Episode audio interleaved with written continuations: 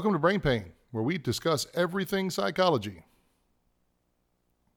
I'm John, and as I always say, I'm not a therapist, just a guy with a master's degree in psychology working on a PhD, well, PsyD, in psychology. Nothing I say here is meant to replace therapy or be therapy. Nope, that's not what this is. We're just discussing things about psychology or connected with psychology or psychology. So before we get started, I just want to remind you that at the end of November, I will be taking two months at the end of this season, so December and January off. Uh, then the podcast will start again in February. Also, last week, uh, I realized after listening to my podcast and looking at my notes, I'd missed a couple of big points. And that's something I just want to talk about briefly is that I have notes and I have some points I want to make and I plan to make, but I don't always make all of them. So we may revisit some subjects and we may talk about different aspects of the same subject within psychology. Don't know. Just uh, making this up as I go along, kind of. So, our topic for today you're not happy. Why is that? Now, most of you will know that I've stopped using the term happy life in general because I I prefer to think of it as satisfying life. I want to live a satisfying life. And I believe that by living a satisfying life, I will have more happy time than not. I believe that happiness is a temporary state of being, it's subjective well being. Right? So, subjective well being or happiness is not a permanent state. However, we can have a satisfying life because we are going to be happy sometimes, we're going to be sad sometimes. We're going to be somewhere in the middle a lot. But why are we why are so many people feeling like their life is unsatisfying, that they're not happy, or they're not happy enough or often enough? Well, my plan is to talk about a handful of things, and there's a lot of information that I wrote down in notes. We'll see how much of it I get through. Um, but the the core, I think, is our perceptions our expectations or our bar setting. Where do we set the bar? What is our what do we expect to happen? And then our physical well-being, such as diet and exercise. Now, those of you who have been listening for a while know I talk about diet and exercise a lot. I think they're really important. And a lot of the diet has to do, the more I read, the more I find out it has to do with insulin regulation uh, for diet. And that's a huge deal. One other thing that we, we have to consider uh, that I just haven't mentioned is our circadian rhythm, our schedule. Huge, huge part of life being um, satisfying, of being happy, of at least not being ang- anxious and depressed. So I thought I'd start off with a friend of mine, and I'm just going to say his first name is Chris. And Chris, if you're listening, you'll recognize you, or at least I hope you do. Chris is generally happy. Now, the reason I picked Chris is because if you were to look at his life as a whole, there is a lot of darkness in Chris's life. And I won't go into detail, but he had some very dark times, very dark. He's faced uh, um, conflict and adversity throughout his life. Now, granted, some of this was self inflicted, as it is with all of us. A lot of our adversity, if we're honest and we were to do some serious self reflection, we would realize that a lot of our negative experiences were directly related to our decisions. But with Chris, we're going back to Chris now. He has his expectations set realistically. And by that, I don't mean low, because a lot of people say, oh, well, if you set realistic goals, you'll reach them, and it's not really pushing yourself. Now, Chris has goals that stretch him, but they're realistic. And when I say realistic, what I mean are goals that make you reach, goals that you might not quite make, but they're realistic. They're they're possible. Of course, Chris does not have the ambition of being a rock star next week. That would be an unrealistic goal. And I'm not going to go into his goals, but I am going to say that I think from the goals he shared with me, they're very realistic. Having experienced the adversity he's experienced, so he has a, a frame of reference And he knows how bad things can be. He knows things can be much worse than they are, and so that might help a little bit. Now, I do not advocate going through adversity simply so you have a frame of reference. But knowing the adversities you've faced, if you because again, I assume you've faced some because everyone I know has faced some kind of adversity, you have some frame of reference. And you also understand that there could be things that happen in your life that are worse because we've seen people around us have terrible things happen. It's just the reality of life. So Chris also chooses to focus on the things that are good, the things that are important, and take actions on the things that he has some control over. So his family is important to him, so he takes action on that. He tries to maintain his family. Part of it's by maintaining himself, but also the rest of his family. He tries to be active and present with the family, and he tries very hard to do his best to contribute positive experiences and hard work towards the maintenance of that family. Now, he also has a hobby that he enjoys thoroughly. Absolutely loves his hobby. And so he participates in that as often as he can as part of his self care. And it just so happens his particular job, he gets a lot of exercise. So he hits a lot of the points of what I've talked about. He, he sets goals and, and the like. Um, now, you say, oh, it sounds like he's got a good life. Well, he does have a good life, but he also has a young child and that child doesn't sleep all the way through the night yet. He spends a lot of hours either taking care of his child or his wife or trying to catch a quick nap or going and working hard. But in that, he finds joy. Now, that doesn't mean we're all going to find joy in that lifestyle. That doesn't mean it's a lifestyle for you. It doesn't mean it's a lifestyle for anyone in specific except for Chris but he works hard to maintain that life and work works hard to participate in that life. And I would say, in generally, at least from what he shared with me, is a happy guy, which makes me happy that he is happy. But that ties in a lot to perception. Because he could easily say, "Oh, my, my, I could have a better job. Oh, I could have uh, a nicer house. Oh, I could have a better car." knowing Chris, he's not going to tell me you could have a better wife. But he could worry about all these other things that could be better. But he doesn't. And so that ties into your perception and your your expectation or your bar setting. Let's talk about perception and just remember that if a spider is having a great day, it's a nightmare for a fly. Same event, two different perspectives.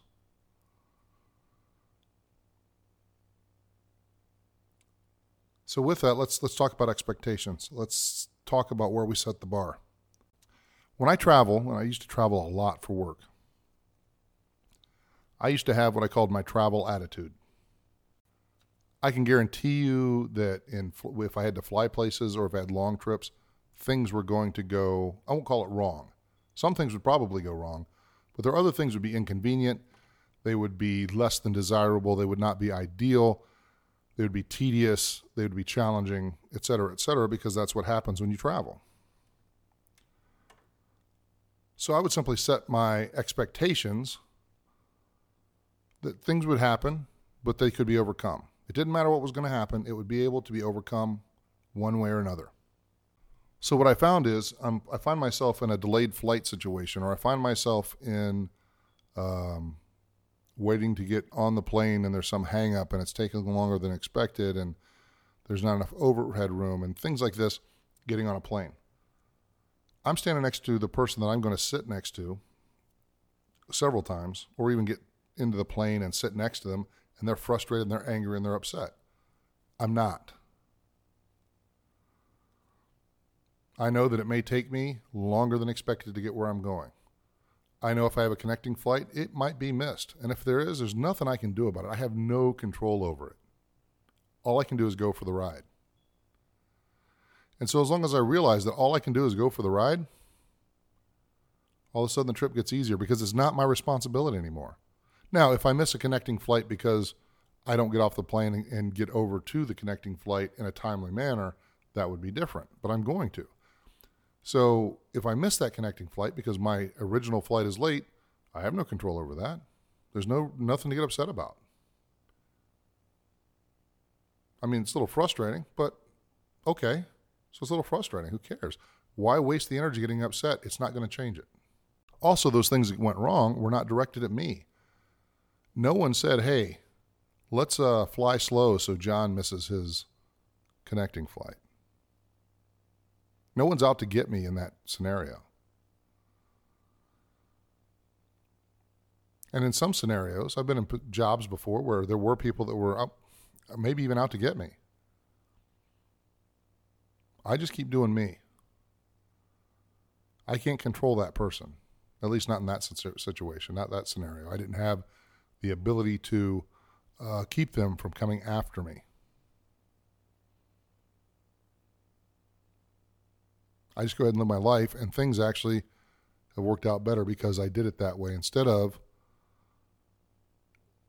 trying to control things I had no control over. Now, I understand, and this is common, that when things go wrong, we start to feel persecuted. Believe me, I've had my times where that was exactly how I felt. Someone's out to get me. It's a terrible thing. But the reality is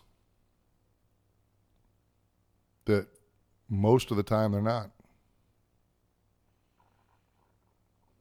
It's because I get caught up in my own emotion. I get focused on me. I become the center of the universe. And that is when I am the least satisfied with my life. For most of the people that I've talked to about this subject and and explored these trips, it ties into the ego.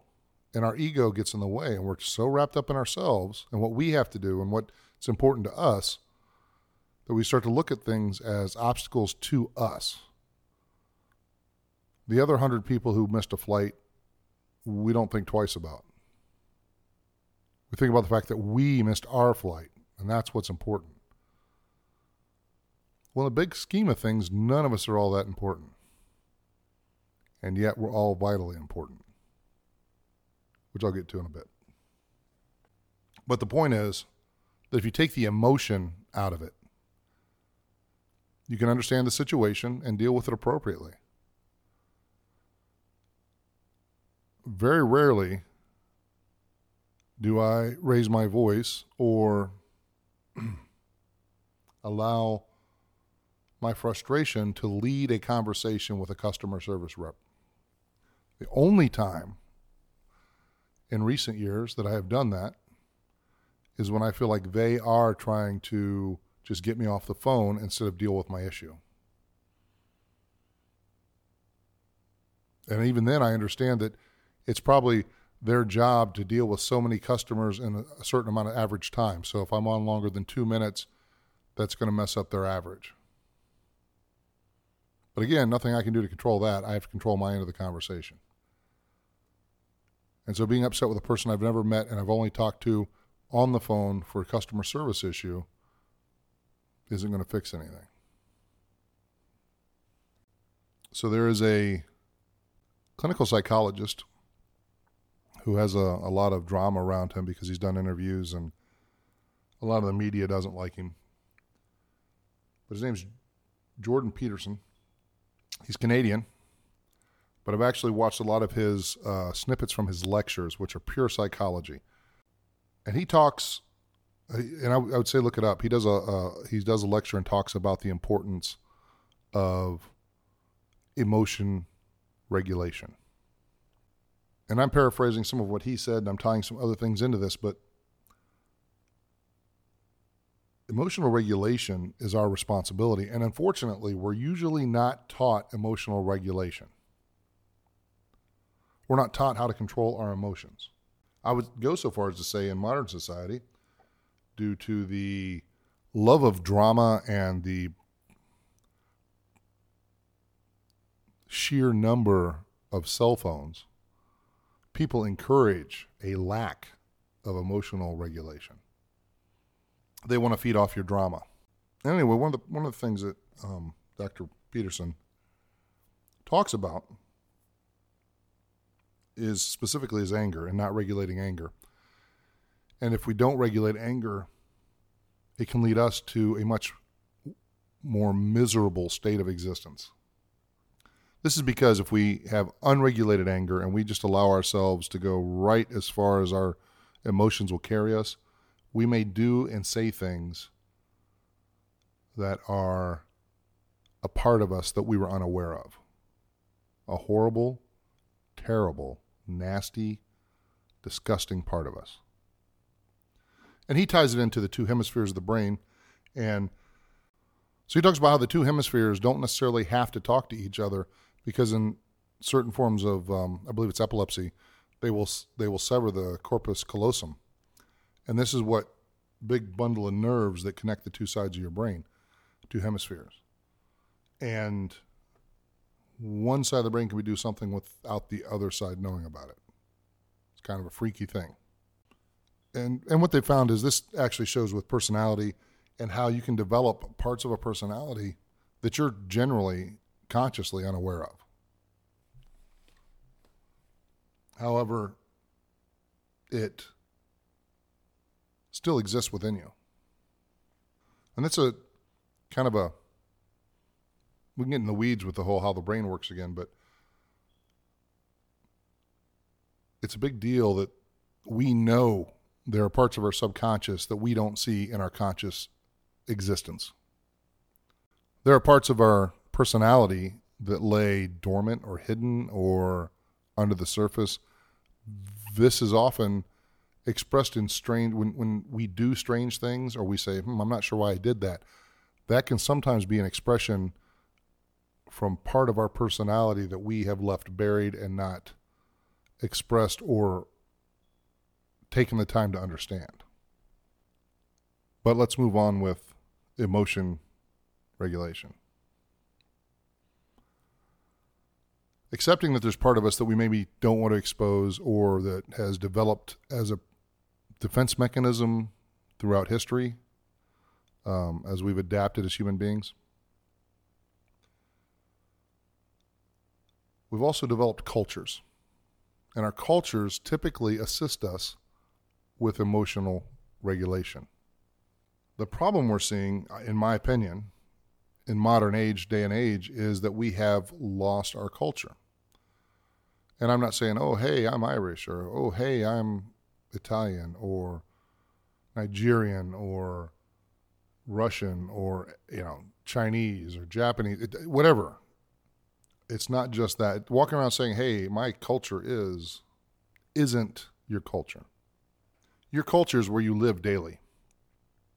Your culture is how you interact with other people and the people that you choose to be around at least when you don't have to be at work. And for some of us, it's even when we are at work because the job we choose is within the culture we want to be in. And so people in a culture are helped to regulate their emotions by expected behavior. So the culture you're in has expectations of behavior. A lot of cultures traditionally have a certain time of mourning. When someone passes away, you're expected to mourn for a certain amount of time and in a certain way. This helps reduce the distress and anxiety of losing someone because we have an expected way to process that loss. We understand how we're supposed to behave. And this was handed down through families and communities, when someone would pass, the community would be there and they would all have specific roles to play in the processing of that grief.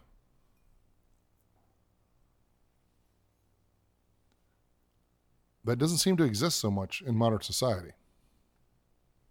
And when I say modern society, I'm, I'm, of course talking about the United States because that's where I live, and this is what I witness.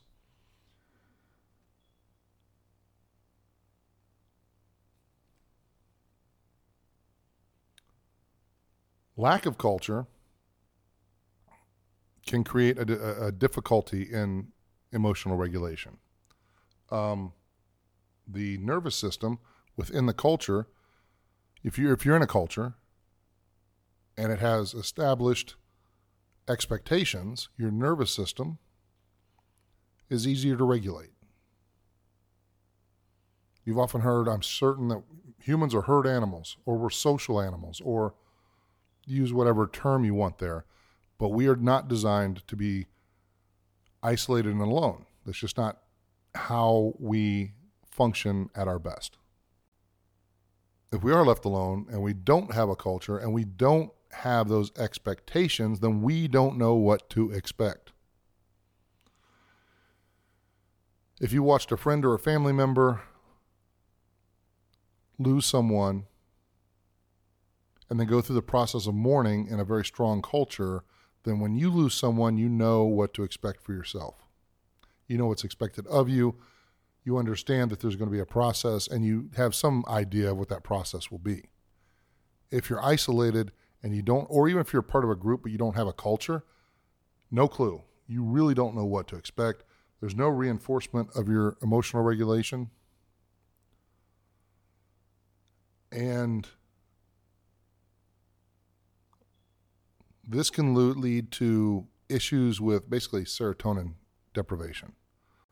Saying serotonin deprivation is an over, massively oversimplification, but basically your brain's not getting the happy juice to reinforce what would be considered acceptable behavior. Again, oftentimes in in modern society, I believe that we are encouraged to behave poorly so other people can film it and everyone can get a good laugh at it or feel emotional about how out of control someone is or have it used for some political gain. I want to be clear that when I say having a culture and emotional regulation expectations, I don't mean conformity. Sounds like it, but I really don't. It's more like a guideline, not an absolute um, setting. It's a way to check ourselves. It is uh, if someone's getting out of control, your your your cult, your your group, your tribe, grabbing you by the arm and, and pulling you aside and saying, "Whoa, you're out of control. Whoa, you're out of control. I'm here to help you. I'm here to protect you from yourself." It's not giving you groupthink. And that's that's the danger of an over controlling culture is that groupthink of um, of absolute control. And and I say that because think about World War II Germans. Do you think everyone agreed with the people that were in power? I would say no, but they didn't speak up early enough. They were just going along because it was easier. And that can lead to a very unhappy, unsatisfying life as well, because then you lose the unique genius that is you. Having a culture and having guidelines is great, but going too far in that direction is just as bad. And actually, I want to read a quote here if you um, if you had a reasonably decent education in the United States, you should have heard of Ralph Waldo Emerson, poet, lecturer, um, basically philosopher. One of the things he, said a couple things about conforming uh, to the extreme, in extreme sense. He says the virtue in most request is conformity. Talking about society. The virtue in most requests is conformity. But he said a few other things about conformity that we need to consider. And it also ties into this idea of having proper expectations of emotional regulation. Nothing, and this is his quote, nothing is at last sacred, but the integrity of your mind. Nothing is at last sacred but the integrity of your mind, and I agree with that. That means that you're not always going to agree with your friends and your those around you. So in your community, you have emotional regulation, but you have disagreements and individual thought. I want to make sure I'm stressing that because I don't want anyone to think that I'm saying having a culture means that you cannot be unique or think for yourself. Huge difference. And, and I have a couple more quotes that I, I, just want to give you because I really like them from uh, Ralph Waldo Emerson. Um, for nonconformity, the world whips you with its displeasure. Let me tell you something. I have been whipped with the world's displeasure a lot because I don't conform uh, nearly as much as a lot of people I know. I'm not a rebel, I just like to think for myself, which maybe makes me a rebel in some people's books. But I like to use logic and thought and see if I agree.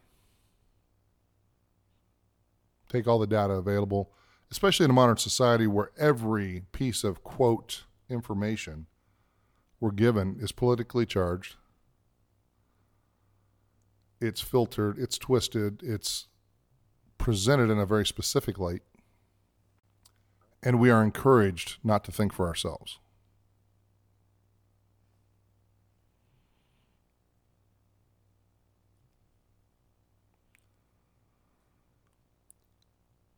And having said that, I, will go with the last quote I have from uh, Mr. Emerson, which is talking about we must display our opinions, quote, with good humored inflexibility than most when the whole cry of voices is in on the other side, end quote. So, in other words, we have to have good humor. We need to be inflexible with our unique position when all the voices are against us if we firmly believe it. Do not give in just to give in. This is important. This is, I'm stressing this because this leads into my next point. Having said we have a culture with expectations of emotional regulation,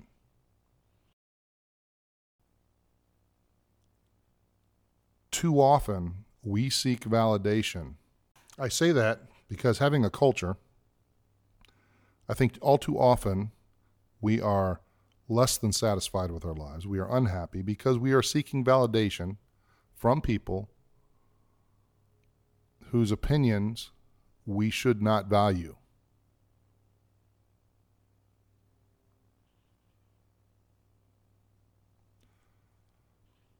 We are seeking validation from people we do not have serious, real bonds with. Now, this seeking of validation from strangers basically is I'm going to, okay, you ready for it? Because I'm going to pick on social media again.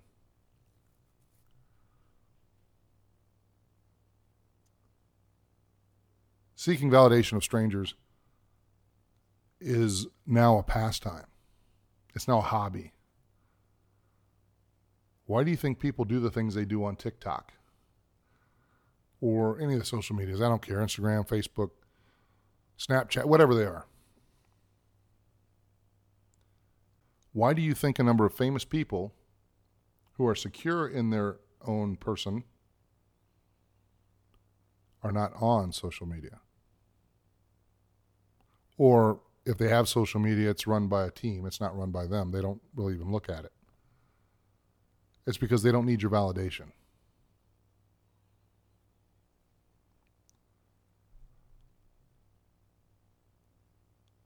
seeking the validation by looking at the numbers of likes, uh, views, of all those things, if that's what you're doing with social media, you're probably not going to be satisfied with your life. Because you're probably not going to get the number of likes or the views or any of that that you want.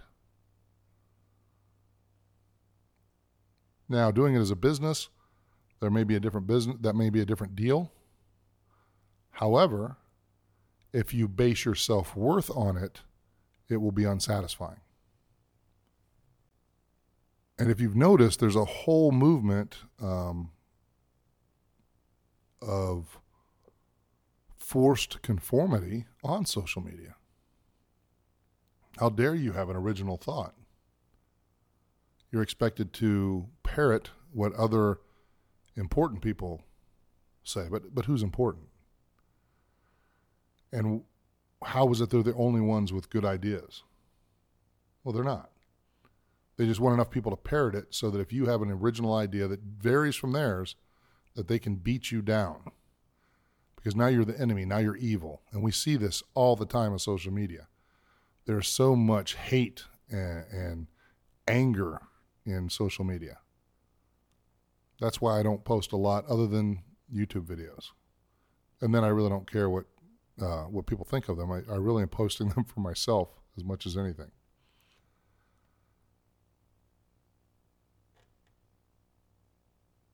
So, what we really need in, in a group or in a culture is cooperation, not conformity. And again, the culture will give you guidelines and and give you a sense of security and reduce anxiety. But it's not conformity, and that's important. And so, my suggestion would be that we stop trying to get the world to validate us through all the social media. Trying to get hundreds to millions to billions of strangers to validate us as human beings. I don't know how anyone could expect that to be a satisfying way to live. Instead, take that energy, take that time, and invest it in people around you in your day to day life, in your real life.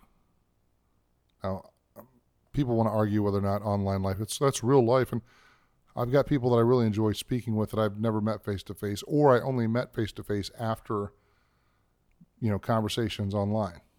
And I really enjoy those people. Those are real relationships. If you've been online for any length of time, you've met somebody you've talked for them and they've disappeared. And that may not be the best investment of your time. Have a group of people that are your people your friends, your families. Sometimes it can't be family because your family's toxic. We get that. But have a group of people that had quality relationships. And I guarantee you'll be much living smaller and on the scale of fame. Living smaller in a community, in a group, being part of a real community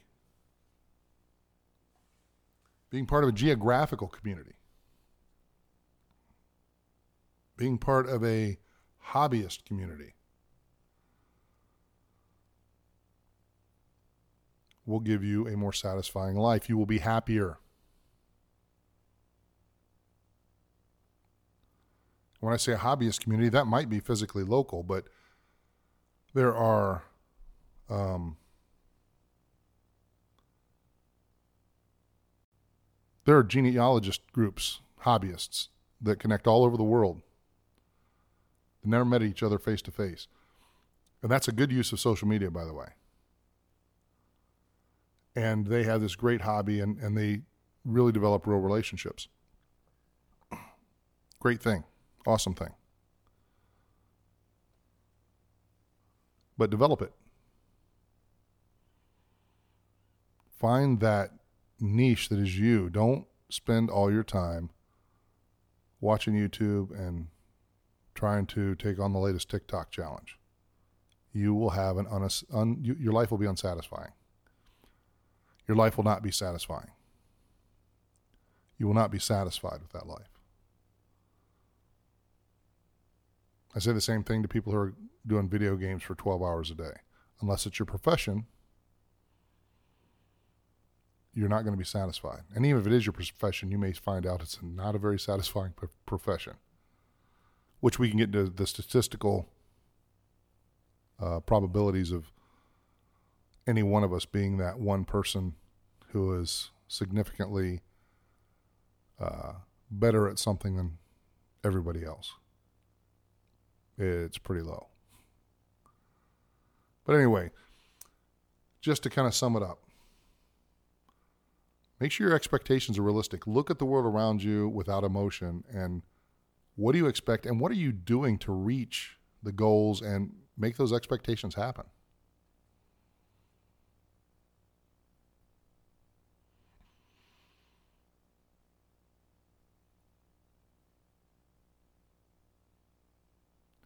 Check your perception. Remember, you're not the center of the universe. That's too much responsibility anyway. And get your diet and exercise right. Diet and exercise is the foundation of a healthy mind. Okay. That's all I've got this time around. Remember that I love you. Take care of yourself. Rock on.